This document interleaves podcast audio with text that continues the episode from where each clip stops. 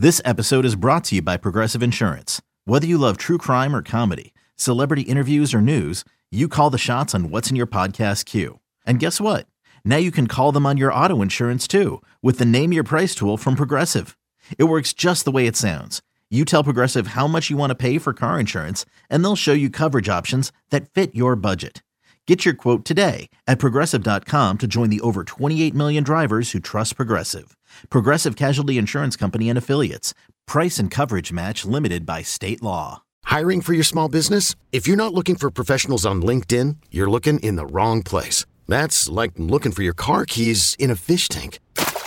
LinkedIn helps you hire professionals you can't find anywhere else, even those who aren't actively searching for a new job but might be open to the perfect role. In a given month, over 70% of LinkedIn users don't even visit other leading job sites. So start looking in the right place. With LinkedIn, you can hire professionals like a professional. Post your free job on linkedin.com slash recommend today.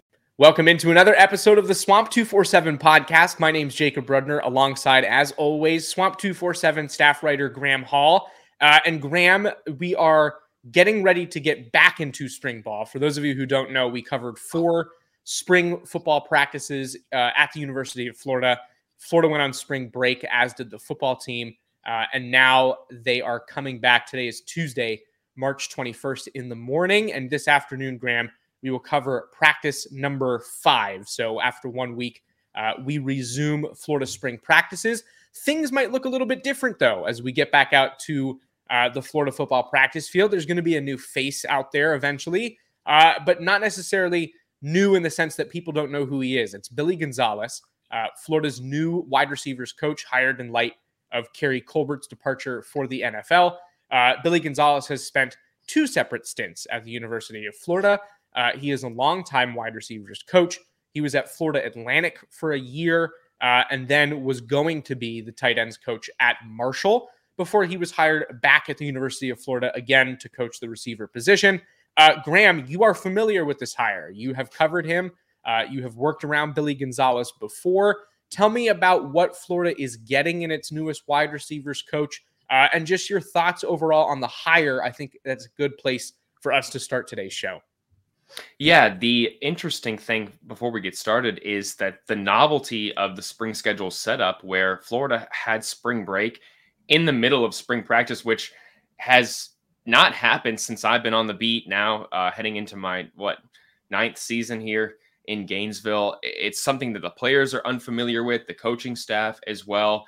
Players were reminded to go out there and keep taking care of their bodies, keep working out, to not you know take any steps back before they get back in action here on Tuesday. It also gave Florida a window to make a hire in the middle of spring practice, and they continued assessing their options. And they went and got a guy in Billy Gonzales who, as you noted, Jacob, two stints in Gainesville previously, where I think he had a great deal of success, also had a good deal of success at Mississippi State. I mean, when he was with the Bulldogs, they had the best passing offense, broke nearly every passing record. I think in that 2015 season when he was there, he was in Gainesville during the two national championships under Urban Meyer with Dan Mullen as well. Has coached, you know, Percy Harvin, Louis Murphy, you name it helped coach guys like Van Jefferson very recently, uh, Kadarius Toney. So he's a very familiar name around Gainesville. Has developed a lot of guys. Uh, a little bit of an outlier though. We were talking about it earlier though. Doesn't have a ton of connections to Billy Napier and wasn't in Gainesville too long ago. So could have technically been retained by the new regime. That didn't happen. Although we're seeing this now, you know, reunion of sorts what 15 months later for Billy Gonzales uh, as he teams up with Billy Napier. It's a pretty interesting hire in my mind. I'm interested to see how he fits in to this coaching staff as well as his success in the current landscape. Recruiting is much different than it was 15 months ago. I think everyone can say that, whether it's the transfer portal that has just picked up at a massive rate or how critical NIL has been in recruiting, not just recruiting, uh, you know, transfers and high school players, but your current roster um, retention. So it's really interesting to see how Billy Gonzales, for me, uh, how he does um, in his now third stint with the Gators. It's very interesting hire in my mind. A lot to like there, but a ton of questions also for me. Yeah, I uh, I have some similar questions. I think that you bring up a good point. Billy Gonzales is somebody who's developed a reputation, uh, especially around Florida, as somebody who's a really good X's and O's coach. He understands the game at a very high level. Uh, he knows how to put wide receivers in a position to succeed in terms of route running, uh, you know, field positioning, uh, defensive reading, uh, and adjusting to what the defense is giving you. And there are a lot of former Florida wide receivers who can attest to that. They will tell you Van Jefferson, Kadarius Toney, among them, that this is a guy you want to work with. He is a very good skill developer. He understands the position of wide receiver very deeply, uh, and he knows how to get the most out of his guys in that sense. That, of course, is a very attractive thing uh, in a wide receivers coach, as somebody who knows how to coach the position. There are legitimate concerns, and they have been raised by people uh, such as ourselves, such as fans. Uh, his recruiting has been something that has been questionable in the past. Uh, people wonder about his potency on the recruiting trail. That's something we're going to have to keep an eye on as time goes on. You never know how somebody changes. I would also say this with regard to people who are concerned to a degree uh, with regard to Billy's recruiting potency. Uh, being around high level recruiters, which I think Florida has several of uh, at the moment, can change the way somebody operates. I think that environment uh, goes a very long way in dictating exactly how good or bad coaches are at recruiting. Uh, it is no secret that recruiting was not exactly a strength under Dan Mullen when Billy Gonzales was last at Florida. Uh, was that a motivating factor in in his lack of what a lot of fans would would call you know potent or effective recruiting? I would say it probably was, and so I'm I'm curious to see exactly what uh, Billy Gonzales will be able to do as a recruiter now that he's in a staff that clearly has prioritized such things. Uh, my question to you, Graham, though, is what does this high what does this hire say? What what, what does this mean for florida uh, and the state of the program? Because i wonder and i'm again i'm not saying that this was the case but i do wonder uh, was billy gonzales available to be hired by florida after the coaching staff turnover? Dan mullen is fired. Billy napier is hired. Uh, billy gonzales is a free agent essentially as a coach at that point. Uh, and florida i would assume had the opportunity to retain him. Instead, goes and hires Keary Colbert, who is a talented coach in his own right. Uh, you know, we spoke very highly throughout his one season in Gainesville of uh, of Keary Colbert. A lot of people think very highly of him. He's a talented guy. Uh, but when you choose to hire a guy like Keary Colbert, if Billy Gonzales was available, and then you go back and you hire Billy Gonzales, what does that say about you? Now, I'm not suggesting that Billy Gonzales was 100% available, but I do wonder uh, your thoughts on that matter? It's a very good question. I think that there's a lot of assumptions we can make about what it says about the program, about what it says about the situation Florida found itself in, what it said about the initial coaching search, what each party may have been looking for. Maybe Billy Gonzales was looking for a little bit of a fresh start. Maybe that's what he thought he wanted after seeing a bunch of guys that he was loyal with, had worked with at many previous stops and had success with, see it all kind of fall apart. A lot of those guys did come away, I think, from that 2021 season burnt out. I think if you asked Dan Mullen and, and a lot of those coaches how they felt towards the end there when everything had just kind of not gone right for them over the last year. I mean, this was a team that was ranked inside the top seven, right? Not even a, a year and a half prior and to see that all fall apart and come undone and the perception uh, i think it led a lot of people to a fresh start. You know i use the term outlier in a sense but of that coaching staff there billy gonzales was really one of the only guys who took another job almost immediately. I mean there were several other assistants on that staff who did so but he stayed in the state and took another job. So he remained familiar with the landscape of Florida. I think that is really, really critical when you assess coaches who kind of were, were burnt out. Gonzales still had energy to continue coaching and stayed in state to remain familiar with the landscape, what it took, seeing how NIL has changed, understanding what it took to, you know, navigate with a booster collective, all the things that it takes. So I think that that worked especially in his favor. While also, I think allowing him to recharge a little bit, get some perspective, and maybe want to make that return to Gainesville once he kind of had that, I hate to say year off because he continued working, but year away from this program. And a lot has changed also of this Florida program. You know, the Heavner Football Training Center was under construction still when he was here. Um, like I said, NIL transfer portal were still kind of in their infancy at the time. It, it I think is also it speaks to you. You asked about the you know state of the program. It speaks to I think the situation that they found themselves in, losing three sure. assistants in that late portion where the NFL has added an extra week to the schedule. So this happens a little bit later where you can't necessarily get a great option in before spring camp. You get that extra window due to the novelty of the schedule, like I mentioned earlier. That allows you to go out there and get someone who meets the credentials. And while Florida has taken, I think, a chance on a lot of, I hate to say unproven, but younger coaching options recently from Russ Callaway, Austin Armstrong, even going back last year to Patrick Toney.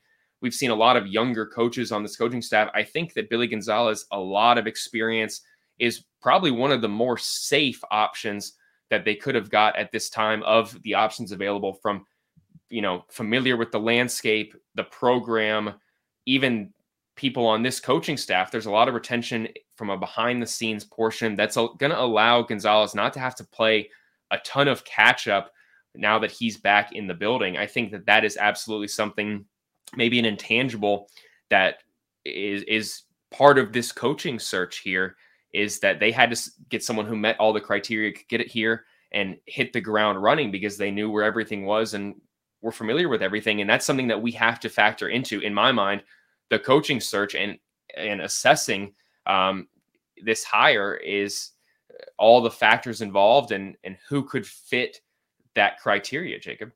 Yeah, and and look, I I also think it's important to say that you know Billy Gonzales's track record as a as a player developer, as somebody who's able to you know see scheme and understand scheme and take it and put it into a way that's understandable for college age kids and you know the way that he's able to get the most out of his athletes as we've seen several times in recent years all of those things are critically important and i don't want it to seem as though i'm i'm dismissing or any of us are dismissing uh, the importance of that. I do wonder, uh, you know, somebody like Billy Gonzales who has been around for quite some time, uh, he is going into his. I mean, it, it it's over. It's got to be like a dozen now stops uh, in his coaching career since it started in the mid '90s. Uh, he's 51 years old. Uh, this is this is you know this, he's he's later on in his career at this point. He's been around for a very long time. Experience matters, but do his ways and what he's learned and how he's been successful throughout his career. How does that translate now to Billy Napier, modern football? Uh, how does that recruit? How does the recruiting translate? Is he able to catch up uh, and be as uh, you know effective a recruiter in a staff that really requires and demands that uh, as somebody who does come from a different style of football, just based on his career trajectory and how long he's been in the game? Uh, this is somebody who might have a different way of going about things. What is the adapting process? What does the acclimation process uh, look like for a guy like Billy Gonzales? We can only wait and see. Uh, we will find out. I will add this uh, FAU last year did not have a receiver, I believe, over 750 receiving yards. And granted, there are so many factors that go into that. Uh, it, it is not necessarily something you can just put on the wide receivers coach, but something to keep in mind as we proceed uh, in Billy Gonzales's third now ten, uh, stint at the University of Florida. Uh, Graham, let's talk about spring ball really quickly here before we move on and talk some basketball. Uh, Florida, again, like I said, is going into its fifth spring practice. We're just over a quarter of the way through. Uh, what what has stood out to you so far, just through four practices? Be it an individual player, uh, be it a vibe uh, type thing. You know, if you're picking up on something that is impressing you, uh, just in terms of the operation, that that counts uh, just what what what maybe stands out to you, Graham, now through a quarter of the way of Billy Napier's second spring ball at the University of Florida? Yeah, the motto I've been kind of been using is, uh, you know, less talking, more yelling. I'll say that. I think that, and that's that's a good thing. I think that last year you saw a good deal of instruction, kind of wiping the slate clean, going over how to do things, erasing bad habits. A lot of instruction and now you can really have a good base of, of certainty among a good group of guys, especially a lot of the young guys that were retained. I know that you have a lot of you know graduate transfers and unfamiliar guys in here, but the younger guys that that played a good bit last year and the coaching sta- staff that's here, there's a lot of familiarity about how to get players to respond to coaching and what you can do, and that I think has uh, led to just a lot more comfortability. I've used that term a good bit as well, but the yelling is just it's coming from a good place where Florida understands what to do. The energy is high. I, I, don't think it speaks necessarily to the urgency so much of what Florida understands that they need to accomplish coming off a six and seven season, attempting to improve upon that while losing a significant amount of last year's roster. It's obviously a tall task, but I think the energy that we've seen right now is coming just from a good place of comfortability. And I think that can only help Florida. Um, certainly, several positions in terms of numbers have you know really interested me. I've spoke about safety a good bit. Real quick, you know, Ja'Markis Weston and, and Billy Gonzales have a good deal of catching up to do now that Ja'Markis is in that safety room.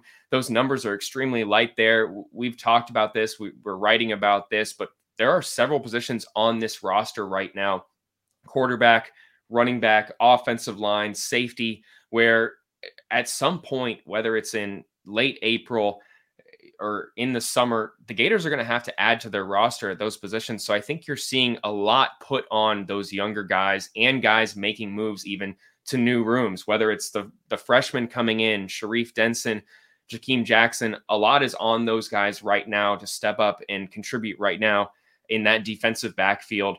Um, and seeing Corey Raymond take over that entire unit, uh, I, I, think can certainly benefit that group. It's one that has stood out to me right now, knowing that there's a lot of new pieces in there and the unit could grow um, as we get into uh, the offseason, Jacob.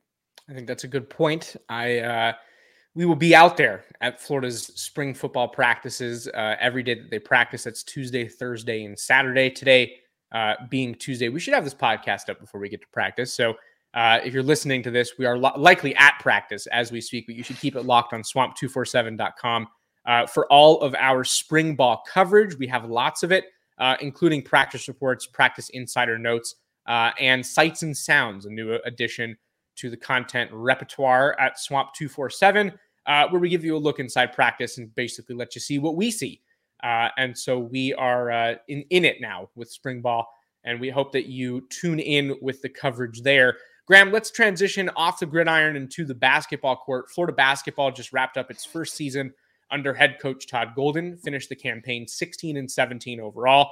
Uh, it marked the first sub 500 record at Florida since 2014 15, which was Billy Donovan's last season in Gainesville. Uh, but a whole lot to unpack with regard to that record. Uh, Florida had several significant injuries, uh, be it a concussion to Alex Fudge in the middle of the season, a broken hand, of course, suffered uh, by Colin Castleton on February 15th, which took him out of action for the team's final seven games. CJ Felder, who was a rotational piece in the team's front court, uh, missed a month of the season due to personal matters that required him to step away from the team. So 16 and 17 overall. I know that preseason expectations, including those set by Todd Golden, uh, were of that of a tournament team. That was obviously not even remotely the case. Uh, what what are your takeaways from this season, Graham? I know that there are a lot of Florida fans uh, who were dissuaded by the results in year one under Todd Golden. Is that fair? Should they be dissuaded? What, what, what were your takeaways? Introducing the Two Way V4, where groundbreaking fuel cell technology meets fresh foam cushioning for the ultimate performance. With Fuel Cell, each step feels explosive, delivering unparalleled energy return. Paired with fresh foam, experience maximum comfort throughout the game. Its lightweight textile upper offers support and breathability without sacrificing agility. Whether you're hitting the clutch shot or locking down the opposition, the Two Way V4 gives you the tools to play at a high level. Learn more and purchase the Two Way for yourself at newbalance.com. I'm Sandra, and I'm just the professional your small business was looking for. But you didn't hire me because you didn't use LinkedIn jobs. LinkedIn has professionals you can't find anywhere else, including those who aren't actively looking for a new job but might be open to the perfect role, like me. In a given month, over 70% of LinkedIn users don't visit other leading job sites. So if you're not looking on LinkedIn, you'll miss out on great candidates like Sandra. Start hiring professionals like a professional. Post your free job on LinkedIn.com slash recommend today. I've said time and time again that the timeline for college basketball coaches is a little bit longer than football. It's hard to get a coach to come in, instantly revamp the roster, and be a very competitive team. Does it happen? Is it happening right now? Absolutely. Look at Kansas State. Look around the SEC. Teams have done it. I, I don't think necessarily it's an indictment if you don't do it. I think that there are so many variables that could go wrong, that could lead a season to just kind of fall off. You know, that COVID year, John Calipari had a nine win team with a lot of promising freshmen, guys who were headed to the NBA. So I think that when you just look at the parity of the sport, how many good coaches are in the SEC, it's, it's only getting tougher. It, it doesn't really speak as an indictment to me when you miss the NCAA tournament, when you're really, really close and only the top 10% of the 350 plus teams are getting into the tournament. I don't think that you necessarily can call it a failure, an abject failure, if you don't make it.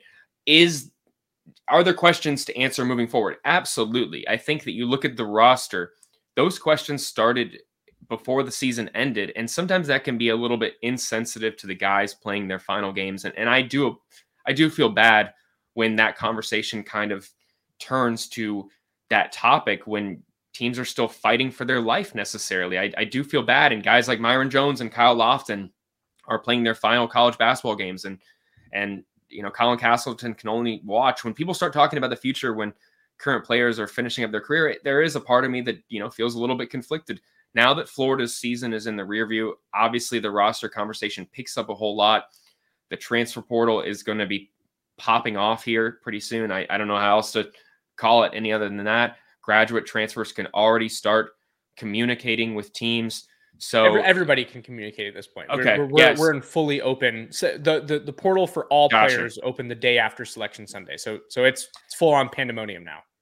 yeah, it, it's this this is the time where teams who are actually in the postseason, I've said this before, actually are kind of at a disadvantage when it comes to Yeah. re re you know configuring their roster, retooling, rebuilding. They're it's tough for them to do that.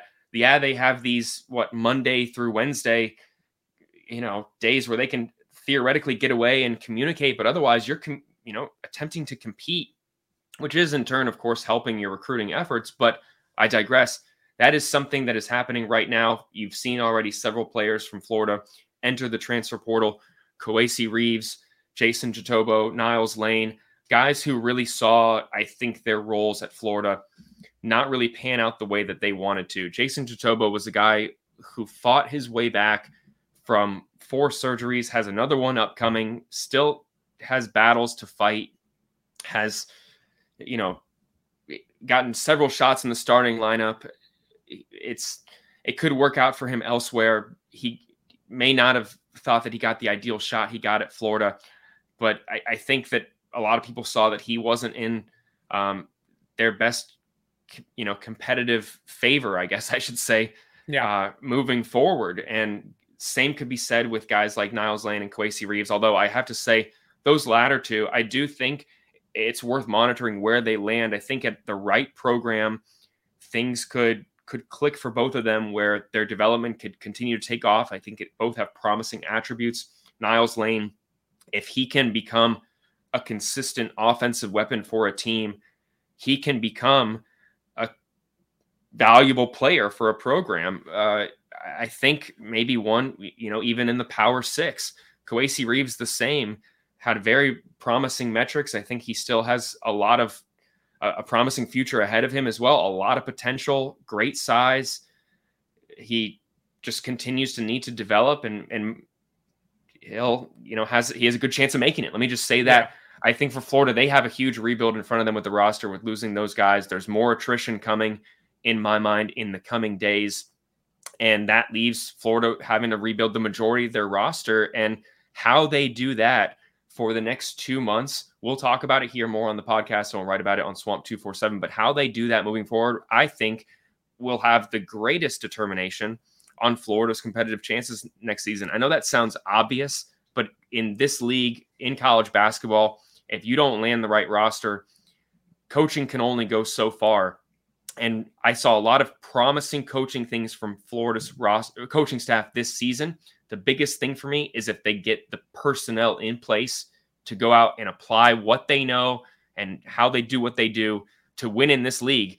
And what I saw this season is Florida did not have the size to do that at a high rate this year. They need to go out and land some great guys in the front court to compete next year, as well as a some some very promising backcourt pieces. Of course, losing several guards from last year's team, it's going to have to be a very very extensive overhaul for Florida yeah. to have a chance to compete, as they know that they can.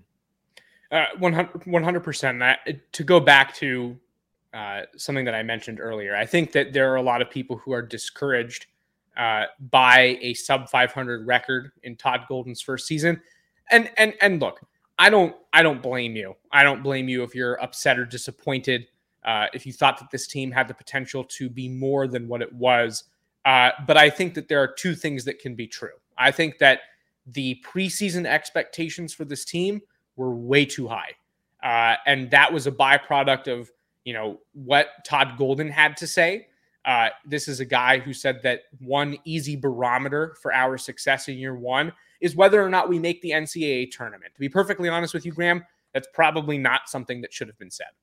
But you have to keep in mind, this is a young coach who's learning on the job, who doesn't necessarily have the experience to know that that is going to be something that could potentially be, you know, a problem for him, a comment that could bite him in the back.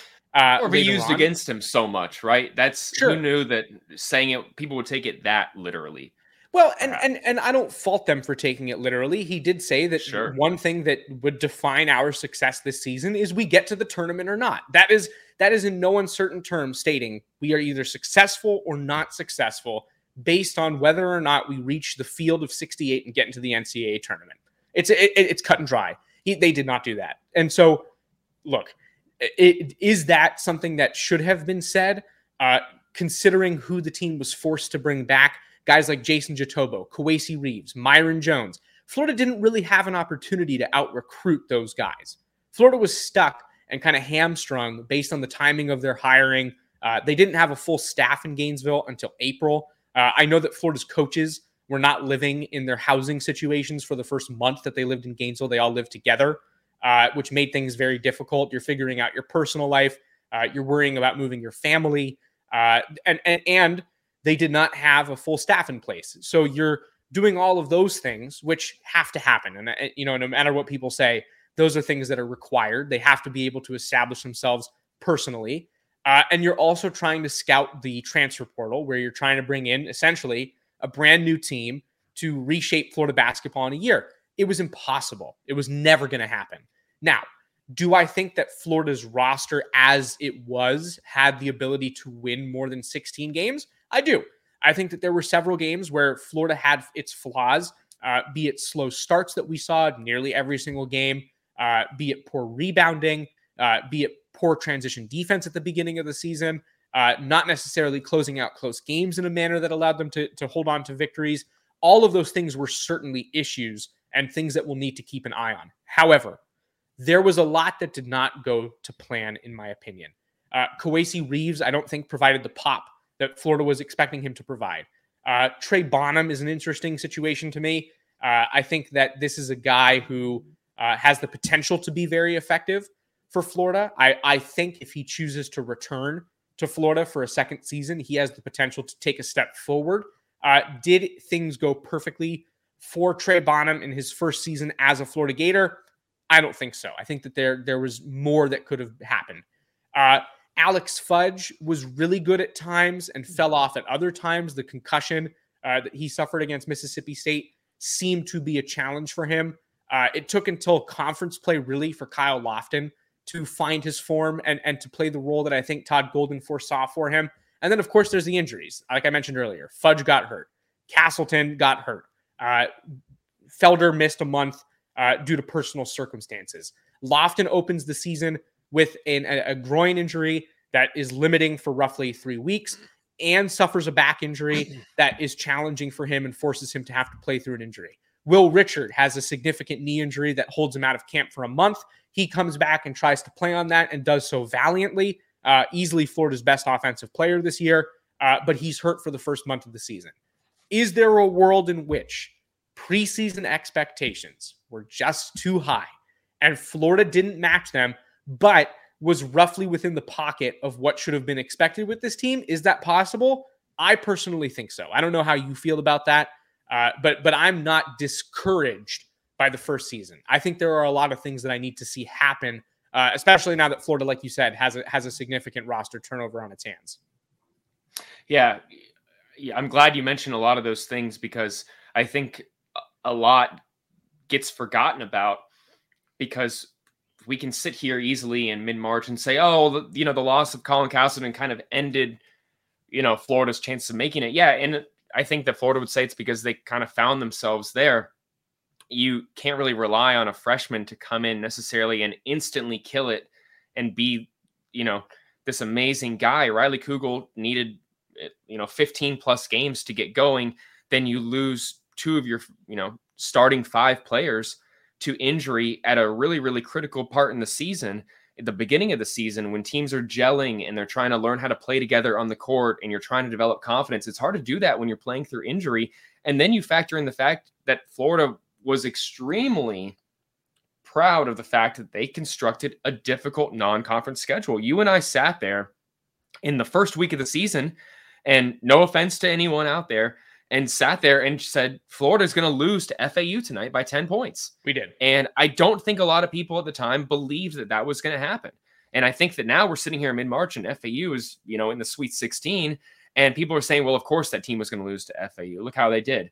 But you factor in they played FAU, Oklahoma, UConn, Xavier, West Virginia, all within the first six weeks of the season right. while they're trying to get gelled and eh, you know build this new roster and rely on underclassmen like Alex Fudge, who you know playing a critical role at the starting four spot at just 19. Riley Kugel, you know his first year of basketball, and then kind of the other thing that we didn't mention too much, and this is something that I think Florida's coaching staff is one of those questions that I need to see moving forward how they answer. Is you need to obviously construct your roster with players who can play down the stretch. The yeah, the injury to Colin Castleton absolutely hindered Florida's competitive chances just as much as building a roster with several players who were unable to contribute. No disrespect to Niels Lane, even Trey Bonham, Aleks Szymczyk, you know, played valiantly. Jason Jitoboh, Denzel Aberdeen, but that's five guys right there that Florida was unable to significantly count on to help them win games down the stretch in SEC play. When a majority of your roster you are not trusting to get you through even critical stretches of games when guys need a rest and when your entire starting roster is playing 30 minutes a night, when you can't stagger them, you do kind of can you know, increase their chances of injury. Think about right. that. If Colin Castleton played less minutes, if they relied on Colin Castleton less, that is absolutely correlated with an de- decreased chance of him getting injured. The less he's on the court, the less chance. It's just so. For all that being said, they have to go out there and land, have a roster of 10, 11 guys who you could be comfortable playing at anywhere from 10 to 30 minutes a night. Florida did not have that this season. They didn't even get a 13th guy in camp until what late July, the first week of August after off-season workouts. I, I that can't happen this year. They have to have a stable base in place by the end of end of May in my mind. Guys fully on campus in the offseason working together and 10 to 11 guys that they feel comfortable contributing. That is a tall task and it's something that this coaching staff is going to have to go out there and nail, in my mind, over the next two months. Look, and and and here's the other thing. I I, I think that Florida needs to get to a point where it is able to like judging this team is difficult because I really truly don't feel as though Florida had its guys based on its coaching staff to be able to really demonstrate what it can do. We saw flashes of very good play, I thought, throughout the season. We saw flashes of, of, of very poor play throughout the season. But I guess my point is I am waiting to see what Florida looks like when it has its desired personnel in place, when it has a roster full of guys who it recruited, whether they're transfers or true freshmen or whatever the case may be, uh, or, or guys it chooses to retain. Because here's the thing the, the guys who were required to stay on the roster in year one, whoever they were, Mike, former Mike White players who remain Gators under Todd Golden. In the first season, you don't know what influenced that. You, you, you don't know what caused those players to have to stay. We do know that they don't have to be there for year two. Florida can now make its moves to align its roster towards its beliefs and how it thinks it needs to manage a basketball game and a basketball team uh, and, and, and roster construction. There is no excuse at this point. And so I am eager one way or another to find out exactly what Todd Golden can bring to the table in his second season with a roster he's recruited, with a roster he's evaluated, uh, and, and, what exactly that looks like. It, it's it's an interesting situation to me. Uh, I don't I don't feel too poorly about where Florida basketball is headed. I will also say this: uh, they are in it with a ton of transfer options right now. Uh, talking to well over 50 guys. There are several players who are emerging as more uh, focused options. We've had those covered uh, over at swamp247.com. We would encourage you to check that stuff out for more information uh, on Florida's basketball recruiting as we get deeper into the offseason. Uh, Graham, last section here of the podcast before we call it a day. Uh, Florida baseball is off to one hell of a start to its season. Uh, they are 18 and 4 through 22 games, third ranked team in the nation. Uh, I would argue that they have the, the country's most potent lineup at the moment. Uh, has to be among the best starting rotation uh, in the country. Uh, from a uh, an expectation standpoint, for somebody who's been here for a decade now, I believe, uh, really understands that the fan base and the market. What are the expectations you think this year, Graham, with, with Florida baseball? And, and I'll, I'll, wrap up with some thoughts on the roster. But just what, what, what does this team need to do to keep the fans happy in year 16 under Kevin O'Sullivan? Expectations are really high here. You have to be exemplary to be notable here in Gainesville. I, I, think that may sound a little bit unfair, but you look at the caliber of player who has come here through here recently. You look at having one of the best stadiums in college baseball, if not the best, to compete. You know, there's a ton of parity in the sport. You know this. To be able to win it all takes even a good deal of luck, and the SEC is only going to get tougher next year you have to be great. This is a team that I think there are a lot of fans still in the fan base, maybe holding their breath to make sure that this is real, that this could be a you know a Tennessee type dominant team from last year. You know, you mentioned four losses. Teams don't get off to 31 and 1 starts. That that doesn't happen very often. To be 18 and 4 is incredible. Right now, it's Florida and LSU right now at, at the top of the SEC in my mind. I, I think you got to give Florida a little bit of a, a notch above the Tigers right now, even though LSU holds down that number one spot. But expectations are enormous here. A lot of disappointment from last year, the way things went down. Sometimes the rain just kills your season. If it doesn't happen last year, we're having a different conversation about how the, season at in Gainesville sure. ended last year. If Florida can keep this up, avoid injury, if they can get some guys back, I know that guys like Coppola had a little bit of a, a setback, but if they can get uh, even better and more in a groove, this could be an extremely special team. But it's a long season. They're going to have to yeah. keep this up, an incredibly promising start. And I think that if they keep it up, you'll start to see expectations really re- re- align with reality where the fan base really, really gets behind how good this team is. Yeah, and and you know if you follow along with with Florida baseball on your on the Swamp two four seven message board, you've you've probably engaged uh, in the conversation a little bit, and you've seen me say this. I think that this Florida team uh, has everything it takes to be an Omaha caliber team. And now, granted, uh, getting to Omaha is an unbelievably difficult thing. Uh, it requires a lot of things to go perfectly right for you. Healthy players at the right time of the year. Uh, you have to be hot at the right time of the year you have to win a single weekend series in a super regional to advance to Omaha. So you could have a phenomenal season and play one three game set and it doesn't go your way and you're done. Uh, tournament play can be that way. That that's how it works. Uh, it's it's why it's so exciting. So I'm not going to stand here or sit here and and try and tell people, you know, Florida should be in the national championship or Florida will reach Omaha.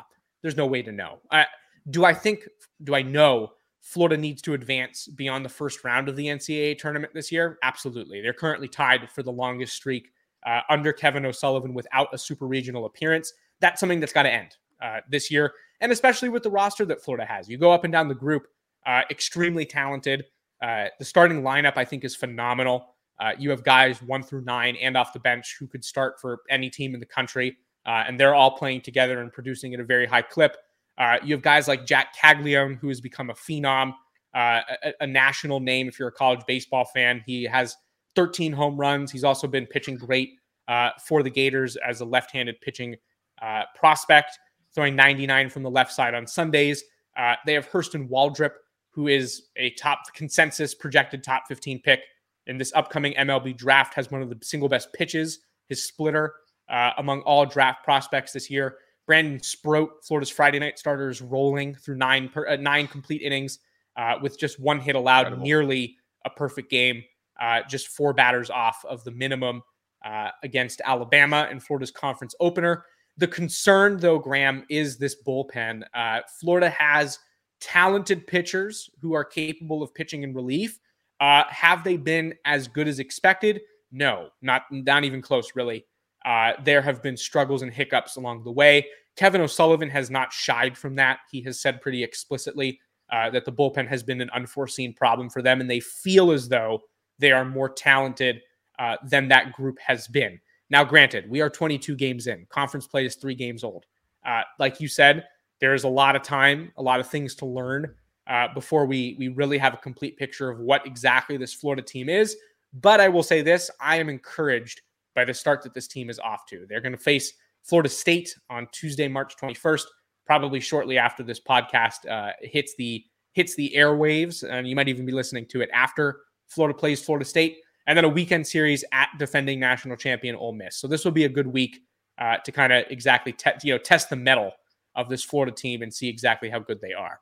Uh, Graham, any final thoughts for this podcast where we have now covered uh, all three Florida uh, basketball, baseball, and football? A- any wrapping up thoughts here for us? I think we just about covered it. A lot of great coverage at Swamp 247. If you're interested, make sure you check it out, subscribe, follow us, leave a comment. We'll respond. We'll see it. Uh, and we'll be back pretty soon here. A lot of great coverage. Follow Blake Alderman for recruiting coverage. Follow at Jacob Rudner on Twitter. Follow me on Twitter at Graham Hall underscore. And we'll be back pretty soon with more football, basketball, baseball coverage. It's about to get very, very busy. So make sure you stay tuned in. Yeah, you're, you're stealing my lines. It, it has been busy. Uh, we've got lots going on over at swamp247.com, like Graham said. Uh, recruiting is in full swing. Blake Alderman does a great job of covering that. Uh, and we would encourage you to check it out. I will say one thing that Graham did not, and that is please check us out on the Swamp 247 message board. We are constantly sharing information over there uh, that doesn't necessarily make its way into stories. And we would love for you to join the conversation with the largest and most active message board community in the Florida market. You can do so by subscribing right over there, swamp247.com, daily Florida coverage of Florida basketball, uh, baseball, and of course, football, which is in full spring with spring ball right now.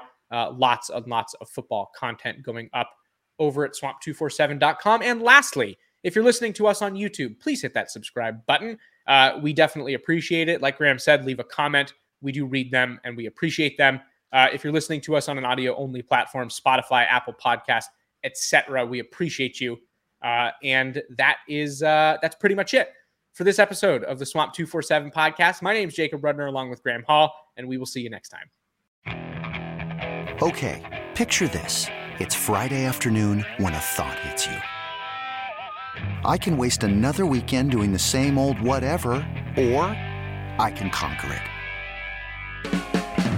I can hop into my all new Hyundai Santa Fe and hit the road. Any road. The steeper, the better because my all new Santa Fe is available with HTRAC, all wheel drive, so I can hit the trail without a worry in the world. Heck, with three rows and best in class rear cargo space, I can pack the whole family in with all our gear. We've got available dual wireless charging for our phones, so we'll never lose touch with civilization, and we won't lose touch with the primordial power of Mother Earth. So, which is it? Waste the weekend or do something a little more epic? And conquer it in the all-new Hyundai Santa Fe. Visit HyundaiUSA.com or call 562 for more details. Hyundai, there's joy in every journey.